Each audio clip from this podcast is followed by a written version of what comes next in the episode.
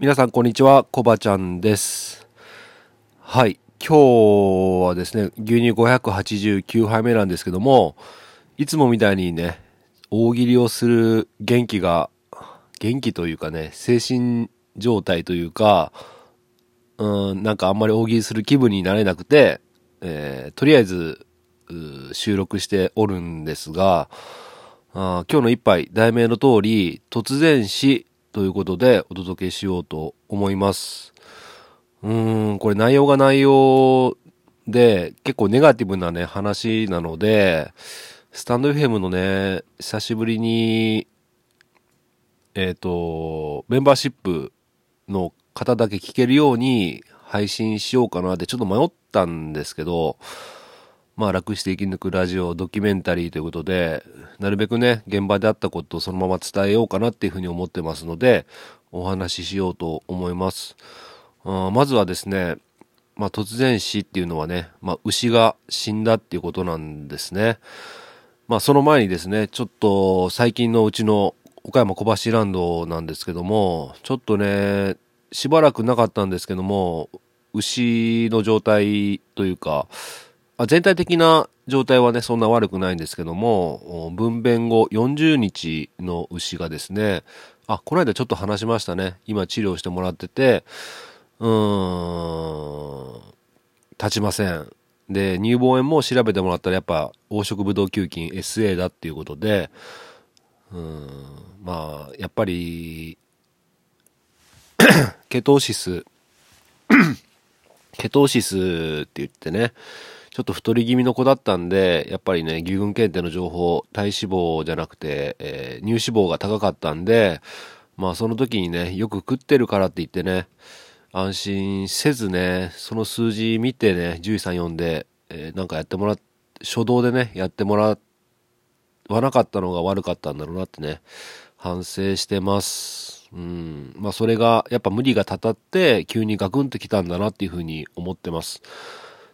まあ、ということで、その子は、えー、3日、治療3日目だったかな？ん ?2 日目？ちょっと2日か3日目なんですけども、ちょっとね、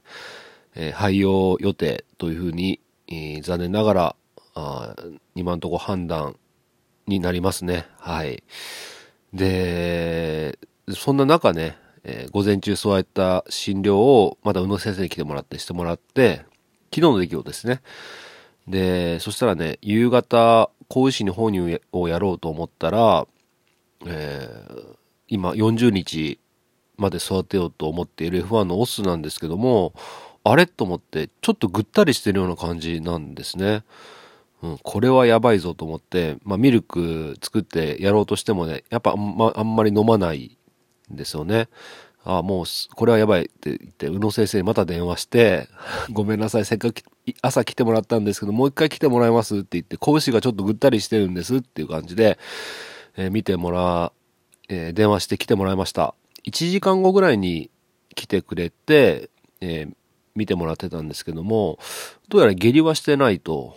ただ若干微熱があるっていう感じで、まあとりあえずやれることやりますっていう感じで、えー治療してもらって、その後、まあ、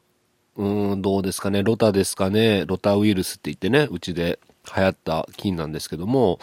うん、って、まあ、そんな感じで話をしてて、結果的には、もう今朝はね、もうすごい元気になって、お乳もたくさん飲めるようになって、まあ、それはひとまず一安心なんですけども、まあ、昨日ね、その夕方治療してもらった後に、僕が餌やりながらね、えー合間に先生と、この、講師のことについてちょっと話してるときに、突然牛舎の中から、うわーうわーってね、あの、うおーじゃないですけど、もーっていう、ものすごい叫び声が聞こえてきて、で、えーと思って、分娩かと思ったんですけども、分娩だとね、もうちょっと生きんだような、うーっていうね、えーもうちょっとなんか、こう、力んだような声を出す感じなんですけど、それとはちょっと違って、本当に苦しんでいる、うん、分娩時の苦しみじゃなくて、また別の苦しみ方をしているような、えすごい叫び声が聞こえて、宇野先生と一緒に牛舎の中に、あれ？って、なんか、変な声聞こえますよね？って言って走っていったら、えー、誤算、えー、誤算して今、サグル日数が60日ちょっと過ぎたあたりの子が、突然ね、あの、叫び、叫、めっちゃ叫んでるんですね。で、寝転がったまま、すごい手足を、ものすごいバタバタバタバタ動かして、うわーって言っても、ちょっと真似できないんですけども、まあ、まさにあの、断末魔の叫びみたいな感じで、えー、僕聞いたこともないようなね、えー、声を牛が発してて、えー、先生どうしましょうって言ったけど、もう牛が暴れちゃって、先生も手のつけようがなくて、僕も見てることしかできなくて、で、やばいやばいと思って、落ち着けと思って見てたら、突然ピタッと動きが止まったんですね。うん。そしたら、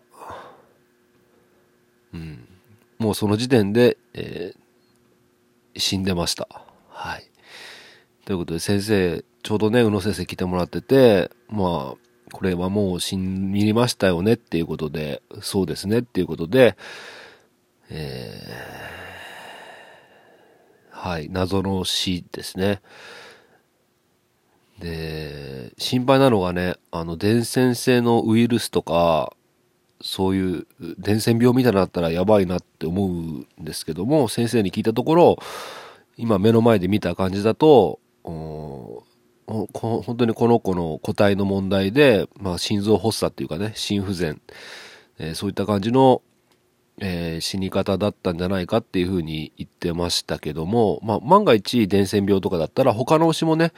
えー、なんとかそういう症状が出てくるはず、もしくは今出ているはずっていうことだったんで、えー、今のところね、そういう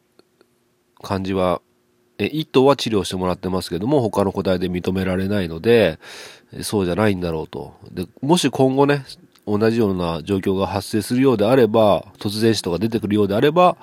まあ当然ね、あの、家畜衛生保健所とかに来てもらって調べてもらわなきゃいけないんですけども、まあ今のところその可能性は低いかなと。いうところでですね、でね、あの、この子、ピオっていう、死んじゃった子ピオっていう名前なんですけど、あの、僕の息子が、えー、僕がミリコさん、元妻と再婚する前に一回ね、うちの牧場に一人で遊びに来たことがあってね、離婚してる時ですね。その時の子牛ですね。だから6年、7年前ぐらいかな？7年前ぐらいかな？に生まれて、その時は子牛だったんですけど、僕の息子が、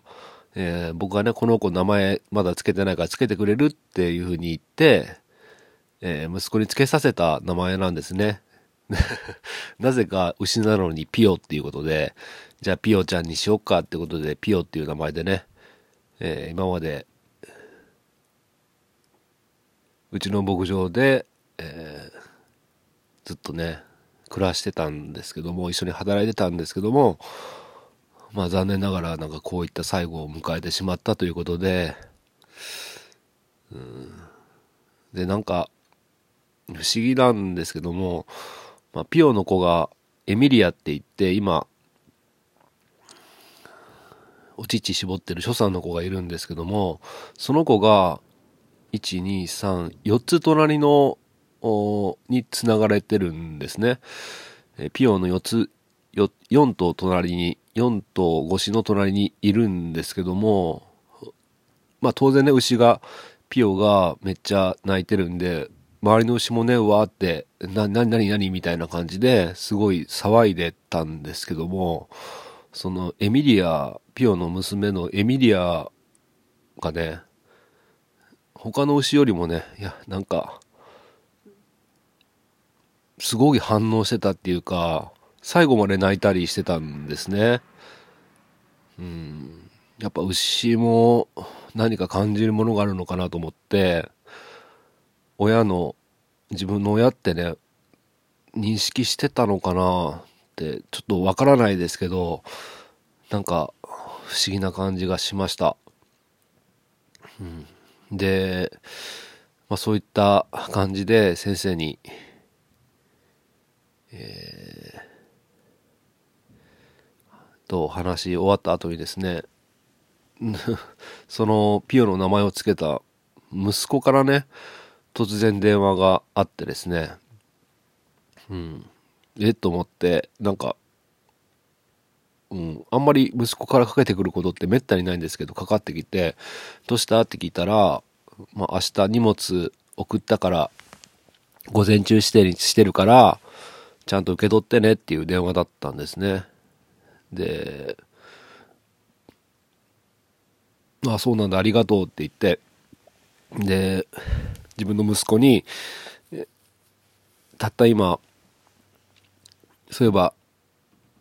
うちの、うんと、岡山に来た時、昔岡山に来た時、うん、息子、息子、息子とは言ってないんですけどね。あの、名前を出してもいいんですけど、ミルコさんがね、息子の名前出すの嫌がるんで言わないんですけども、あの、名前つけてくれた牛さん覚えてる？って聞いたら、覚えてるよ、ピオでしょ？って言うんですね。あーって、7年前とかその辺のこと、あ、6年前かな？まだ覚えてるんだって思って、すごいなと思って、で、ちょっと言いづらかったんですけども、たった今ね、その、名前つけてくれたピオちゃんが突然死んじゃったんだっていう話して、うん、なんか、うん、すごいタイミングだなと思ってね。そしたら息子も、えなんで？って言ってすごい驚いてて、うん。いやーってね、まあ、まあそのタイミングがいいのか悪いのかよくわかりませんが、なんかちょっと繋がるものがあって、うーん、というふうに感じました。うん。いや、本当にね、僕も牛飼いになって、もうちょっとで7年になるんですかね。うん。今年の4月で7年目になるんですけども、あの、こんな目の前でね、苦しみながら牛が突然死ぬっていう経験は本当に初めてで、こう、なんとも言えない気持ちになりました。当然悲しいですし、残念ですし、すごいね、なんか気持ちの持っていき場がわからなくて、うーんっていう感じです。で、一応今朝10時にですね、ね、家畜車来てもらって、え積み込ん、一緒にね、積み込んで、ピオの死体を積み込んで、送り届けました。うん。最後はね、ちゃんとトラックに向けて手を合わせて送り出しました。まあ、そんな感じで、やっぱね、ずっと牛は、が牧場にいてくれればね、あの、育成牛って言ってね、工芸牛とかね、残さなくても済むんですけど、やっぱりね、何かしらの形で、えー、去っていくっていう現実、うん、でもやっぱり病気とかね、こういった突然死とかで牧場に去っていくっていうことはやっぱり辛くて、元気に4本で、4本の足で動ける、歩けるうちに、お肉としてね、みんなに食べてもらう形で送り出したいなっていうふうにね、感じます。うん、残念ながらもう一頭ね、牛舎に廃用予定の子がいるので、うん、その子は4産してくれた子なんですけども、夏木って言うんですけどね。はい。いや牛が増え、増えませんね。で、今、えー、初任牛価格は高騰しておりますけども、もう高騰してるとはいえどもね、えー、2週間前ぐらいか3週間前ぐらいかに、もう1頭、あ、2頭、もう2頭ね、北海道導入、ラスト、ラストだと思ってね、申し込んでるんですよね。うん。ちょうど、ね、えー、2頭出て、また2頭入ってくるという感じで、プラマイゼロということでね、なかなかうまくいかないなと、増やそうと思って導入してるのにね、マイナス分を埋めるだけになってしまいますね。うん。はい、そんな感じで、えー、まあ暗い話に付き合ってもらってるわけですが、まあ最後にちょっとだけ明るい話で、えー、はい、息子がね、荷物送るって言ってたんですけども、その荷物届きました。中身は めちゃくちゃ色々入ってて、カップラーメンとかね、お菓子とか、あと、牛乳に割って飲むカルピスとかね、あとコーヒー、あの、5倍にして、5倍に希釈して飲むってやつですね。ボスのやつとか、えっ、ー、と、あとは、金沢の地元のパン屋さんのパンがたくさん入ってて、それもさっき食べたんですけど、めちゃくちゃ美味しかったですね。あと何が入ってたっけ？あとお手紙も入ってて、ちょっと読みましょうか。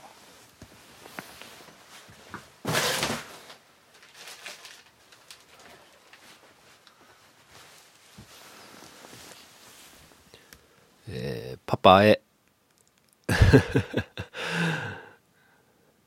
これ、パパへの横に犬が、